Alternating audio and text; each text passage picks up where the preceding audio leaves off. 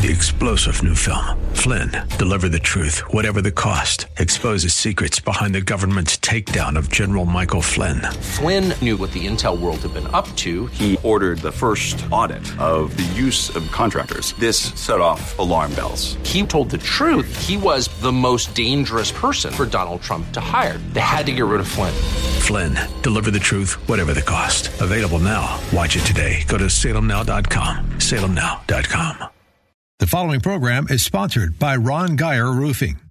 The Bible describes events that will mark the last days or end times. 2 Timothy 3:1 says, "This know also that in the last days perilous times shall come." Matthew 24:44 tells us, "Therefore you must be ready, for the Son of Man is coming at an hour when you do not expect him." Bible teacher Ron Geyer leads us through scripture that will help us to remain strong in the Lord. End Time Insights with Bible teacher Ron Geyer starts now. Good evening, family. Ron Geyer back with more end time insights. These Sunday evenings are great. I love doing them. Hallelujah. Uh, we've been speaking for the last three years pretty much on the warnings to the body of Christ, going through the Bible and finding out the dangers to the church. And the reason we had done that was because, according to the Bible and the Bible timeline and prophecy and where we are in God's timetable, we are near the return of Jesus. And right before that, it's called the time of great apostasy. Apostasy people turning their back on God, turning away from the faith, rejecting lifelong truths. Even now in the church, they're they're discussing whether or not Jesus actually did live a sinless life, whether he actually was resurrected, did he have an immaculate conception, Mary? And so all of these are under assault. And even in the world, common truths that have been known forever, such as God only made male and female, those are under assault. It's amazing. But that's what the apostasy is it's a rejection of formerly known truths, changing them. And that's where we are today. So we've been warning you guys about all the dangers there, both in the church and outside the church. And now we're going to make a little turn. We're going to talk about sin. Sin. S I N. And we'll still be warning you about things. But matter of fact, we're warning you now about sin. I don't know how many lessons we'll get. I'm sure there's going to be plenty. It's a huge topic, and it's a topic that's largely been ignored by our society and specifically by our church. Basically, I don't have a dictionary definition for sin. God just ministered to me. Sin is the rejection of Christ's lordship in our lives. Basically, you disobey Christ, that's sin. Sin is rejecting his lordship. Jesus Christ is Lord. Get that settled, okay? You will know him as Lord now, or you will know him as judge later. But the idea is to know him as Lord because Jesus Christ is Lord over everything. If you reject that lordship now, uh, that's called sin. And that is what sin is rejecting Christ's lordship for your life. Sin must always have the ability to break your heart. You got to understand that. Why? Well, it's because it broke Jesus' heart too. If sin no longer breaks your heart, if you're no longer broken by sin, then you have got a cold heart, and it's time to go ahead and get back and secure your relationship with the Lord Jesus Christ because sin will harden your heart if it's left unaddressed. Matthew 23 27, where Jesus was looking out over Jerusalem, remember? He was about to enter, and he cried and he prayed, Jerusalem, Jerusalem, Jerusalem, who kills the prophets and stone those who have been sent to her. How often I wanted to gather your children together, the way a hen gathers her chicks under her wings, and yet you were unwilling. It's so important that we keep repentance in view in our lives, because just like Jerusalem rejected Christ, we're in the process of rejecting Christ. Yes, even us in the church. You know, there's so many things that we're trying to do away with. We don't even want to talk about sin in society anymore. Uh, the church has changed the language. Many preachers will tell you gladly, we're not going to talk about sin here. They think it's unnatural, it's condemning. But, you know, it's why repentance is such an important aspect of Christianity because we do sin. You know, Romans 3:23, for all have sinned and come short of the glory of God. Everyone that's ever been born, we sin. And so God has made a way through Jesus Christ to get washed of that sin. Uh, 1 John 1 9. If we confess our sin, he is faithful and just to forgive us our sin and to cleanse us from all unrighteousness. But in a society now where we are removing talk about sin, uh, we're removing repentance, even. You know, we're expecting revival in the church, and yet you cannot have revival until you first have repentance. And yet there may be pockets of repentance within the body of Christ, but I don't see much repentance going on. I definitely don't see national repentance going on. I mean, John the Baptist, bring forth fruit that will rebuild, that shows your repentance. You know, we're still killing, murdering our children at an alarming rate. You know, we're still sinning sexually, a filthy, immoral, depraved, sexually uh, abhorrent society. A pagan society is what America has become. Like I said, everyone is a sinner except Jesus Christ. And sin causes mankind to come short of the glory of God, which is basically the intended purpose of God, to manifest the glory of God in humankind. We have all come short of the righteous standard of being God's creation. That's problem number one sin. You know, sin, the remedy for sin, repentance, that's under assault. But hey, if you don't talk about sin, then you don't need repentance. And if you don't talk about sin, then I guess you don't need a Savior either, do you? You know, that's where we have come, and that's where that takes us. No need for repentance because we don't talk about sin. Man's not a sinner. What type of garbage is that? And that's being promoted from our pulpits, by the way. That's not the world. That's the pulpit principle.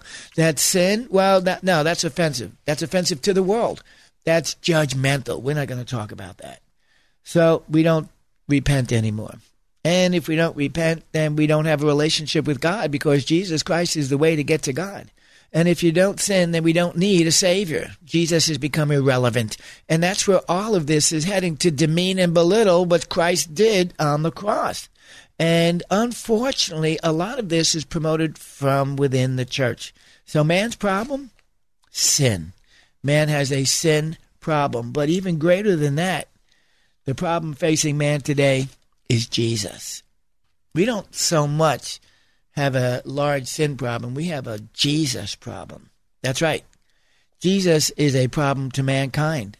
The first problem, sin, the problem facing man today is Jesus. Mankind has chosen sin over Christ.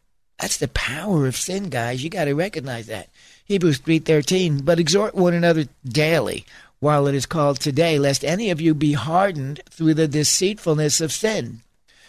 You know, Jesus dealt with the sin problem. God sent Jesus and he paid for the sin of all mankind, every sin of every man. That penalty has been paid. That judgment has been passed upon sin.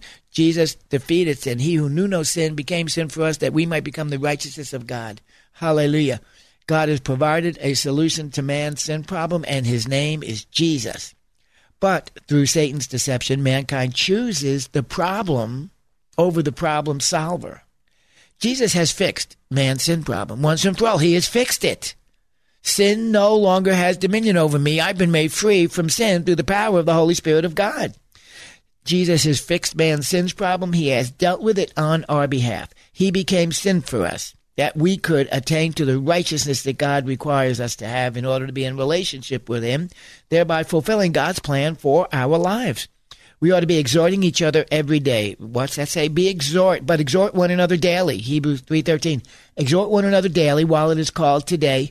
Otherwise, if you don't, you can be hardened through the deceitfulness of sin. Sin is deceitful in nature, and it will harden your heart if it is not dealt with. We ought to be exhorting each other every day to guard against being deceived by sin.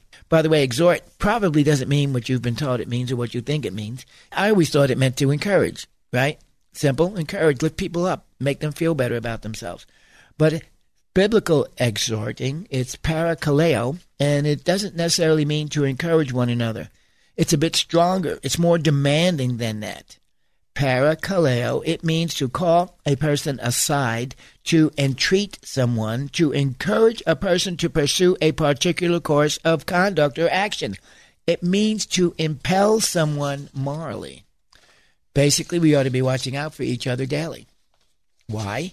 Because sin and deceit form a partnership that can harden the heart of even the staunchest believer if they remain alone or unguarded. But God sent Jesus to destroy the power of sin and restore back into right standing man's relationship with him. Hallelujah. Thank you, Jesus. I love it. 2 Corinthians 5.21, For he hath made Jesus to be sin for us, or to pay the price for our sin. Jesus, who knew no sin. Why? That we might be made the righteousness of God in him. I love it. I owe a debt I didn't pay. He paid a debt he didn't know. We've sang that song in church. Amen. It was always God's plan for a righteous man to spend eternity with him. But Satan and sin got in the way. So God, being God, came up with a plan to counteract our sin. That plan is Jesus. Matthew 121. And she, Mary, shall bring forth a son, and thou shalt call his name Jesus, for he shall save his people from their sin. Yes, God sent his only begotten Son to pay the penalty and defeat sin on the cross. So then, mankind's sin problem has been defeated. Thank you, Jesus. Now, though, we must deal with Jesus. Jesus is the only way back to God and into the kingdom of heaven. You can't get there any other way. You must go through Jesus. Yet the deceitfulness of sin keeps Jesus at arm's length for most men. Satan is a master and he uses the law, the deceitfulness of sin. He uses that, the pleasures, the sensual pleasures, to keep man in bondage to his sin. He uses carnal attractions, which include promises of power and wealth and material gain and unbridled sexual gratification. He uses all that to hide the victory that Christ achieved over sin for mankind. The shame of it all is that according to Matthew 121, we have already been saved from our sin. Isn't that amazing? When Jesus went to the cross, it's already been done. He's not going to do it again. He doesn't do it every time we sin. The penalty for sin, the price of our freedom, has been done 2,000 years ago, once and for all. And yet, for some reason, that's not made known to man. And what's the problem then? If it's our, if sin is our problem, and Jesus has dealt with sin, I read it again. And Mary shall bring forth a son, thou shalt call his name Jesus, for he shall save his people from their sins. He did that when he died on the cross and was raised from the dead. That's already been accomplished. Well, then what is the problem with mankind? Well, there's several. First, man likes sin. It's that simple. Man's free will is both a blessing and a curse. The will to choose will always be before us. That's the way God made us. He doesn't want puppets. He wants free will agents to come and love Him freely because of His goodness to us, because of His love for us, because of His care for us. That's His plan. Unfortunately, man chooses what satisfies his flesh above Jesus. The power to choose freely has become a God to man in itself. Now, idolatry fuels man's passions. We think of freedom as having the power to choose freely to do or obtain anything that we desire. That in turn has polluted man's thinking into believing that he himself controls his own destiny. I have heard that in churches that you decide your destiny, you control your destiny by what you say, by how you think, by how you declare, by how you speak. Well, that's not what God said. We think of freedom as having the power to choose freely, and we do. That is a freedom. But it's not for the accumulation of wealth or anything that satisfies our flesh. Don't forget, we are spirit beings first and foremost. And if we would know the truth, we would know that Jesus is preeminent in all things.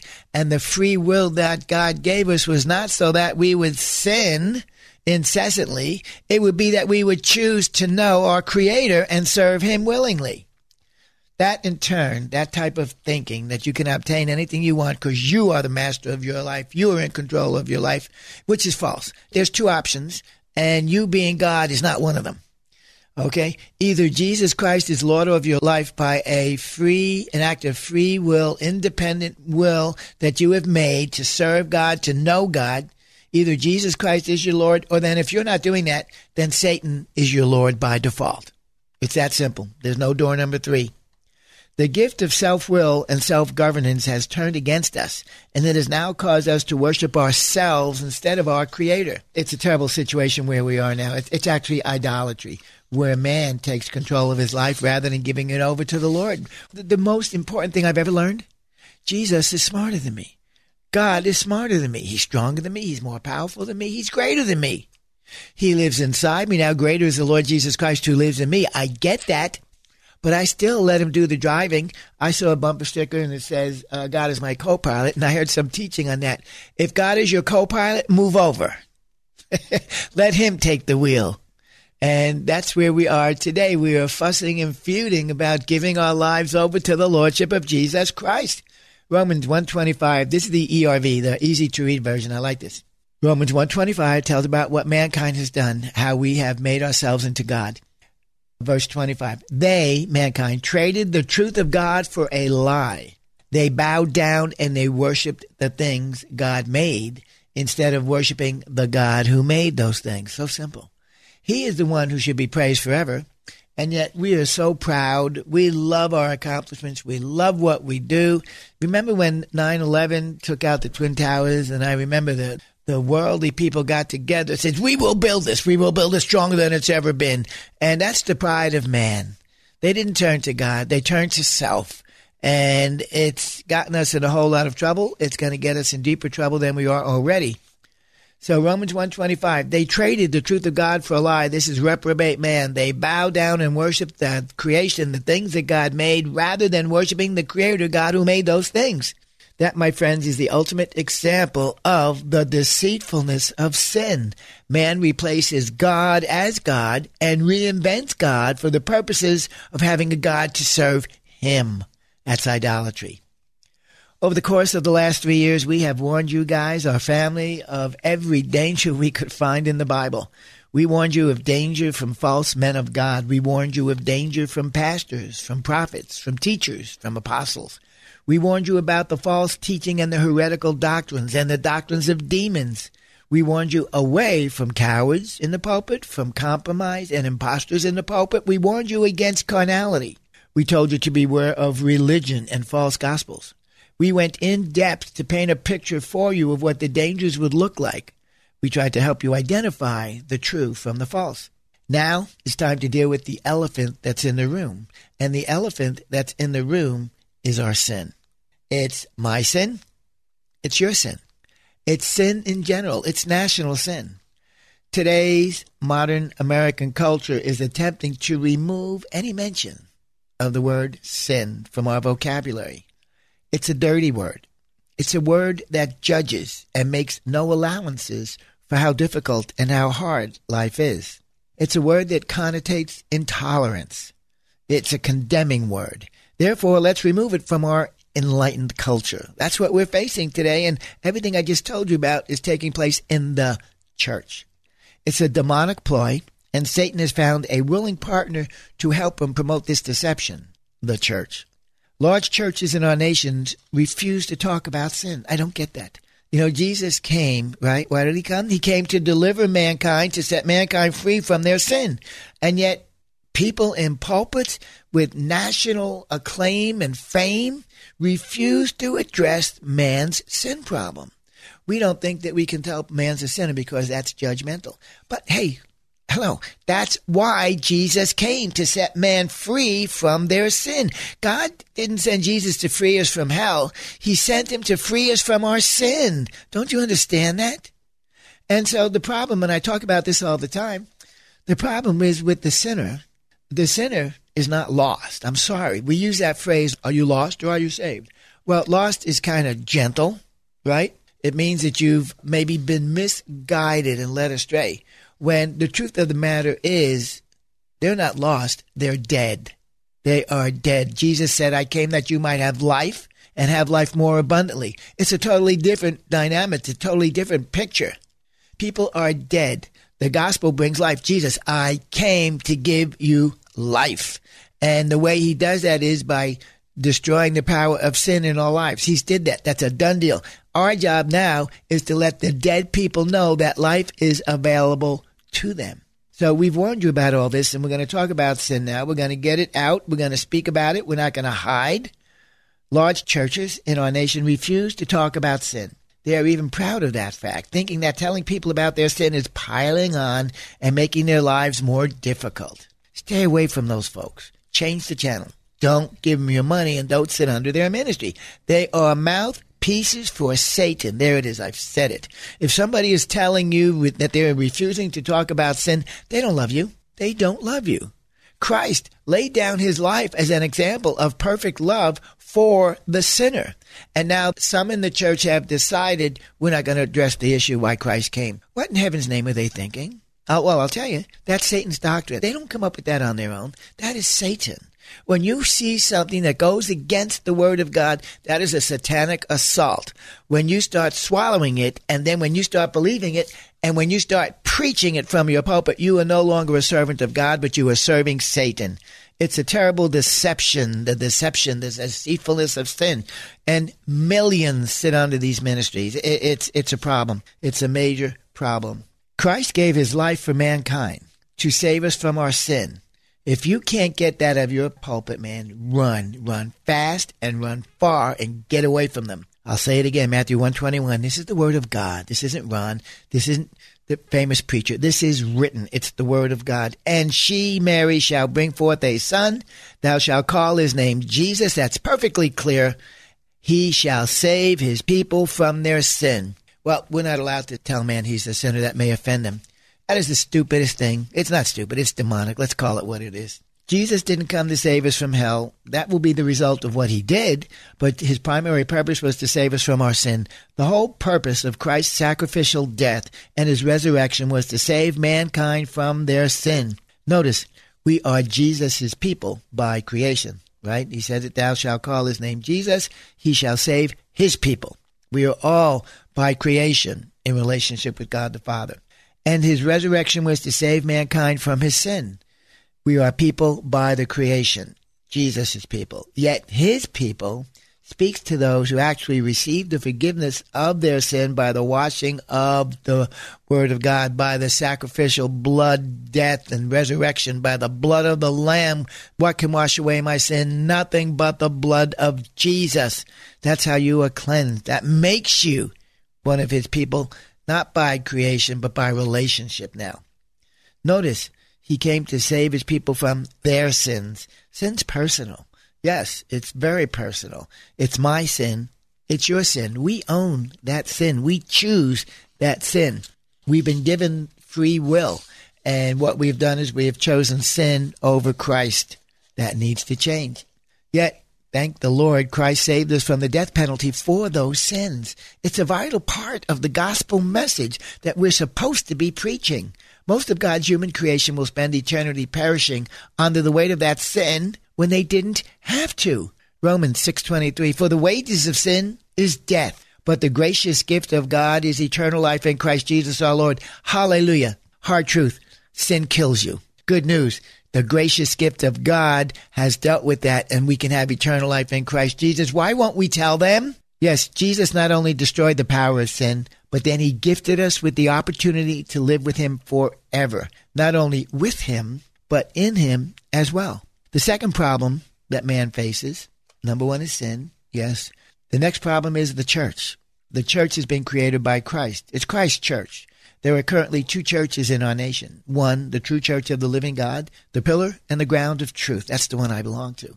They are doing a great job boldly proclaiming what Christ has done to set man free from his sin, living lives free from the power of sin in their own personal lives, preaching the true gospel of Christ without any fear of man, setting others free from their sin through the preaching of truth and the power of the indwelling Holy Spirit of God. Then there's the counterfeit church. They name the name of Jesus also. They are much more prominent than the true church. They have a louder voice. They are more popular. They have more money.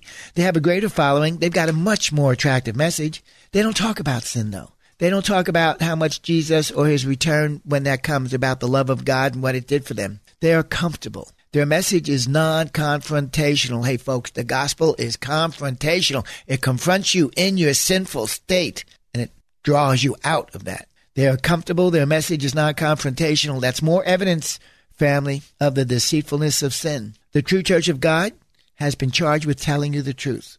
Why? Because Jesus plainly said, You shall know the truth, and the truth shall make you free. Freedom from deceitfulness of sin involves knowing the truth. The counter to any lie is always the truth. The church has that responsibility, but it's a bit more than just knowing the truth that will purchase your freedom. It's being a doer of the word, doing the truth, applying the truth. Anyway, I'm out of time. We love you. We'll pick up on this tomorrow. Talk to God. Receive cleansing for your sin in Jesus' name. Thank you for joining us for End Time Insights with Ron Geyer. Listen again next Sunday night at 8 on 100.7 The Word, where faith comes by hearing.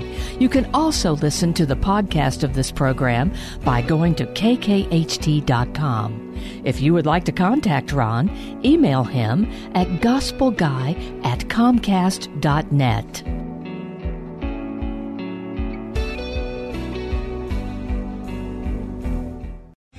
Three star general Michael J. Flynn, head of the Pentagon Intelligence Agency, knew all the government's dirty secrets. He was one of the most respected generals in the military. Flynn knew what the intel world had been up to. He understood its funding. He ordered the first audit of the use of contractors. This set off alarm bells. The explosive new documentary, Flynn, Deliver the Truth, Whatever the Cost, uncovers the facts behind this scandal. Flynn told the truth. He was the most dangerous person for Donald Trump to hire. I find out the worst enemy that I'm going to face in my life is right here in America. They took my assessment and they wanted me to change it. And I was like, I'm not changing it. They had to get rid of Flynn. With in depth interviews, archival footage, and never before seen personal records of the man behind the headlines. I just felt like I was drowning. Flynn, deliver the truth, whatever the cost. Available now. Watch it today. Go to salemnow.com. Salemnow.com.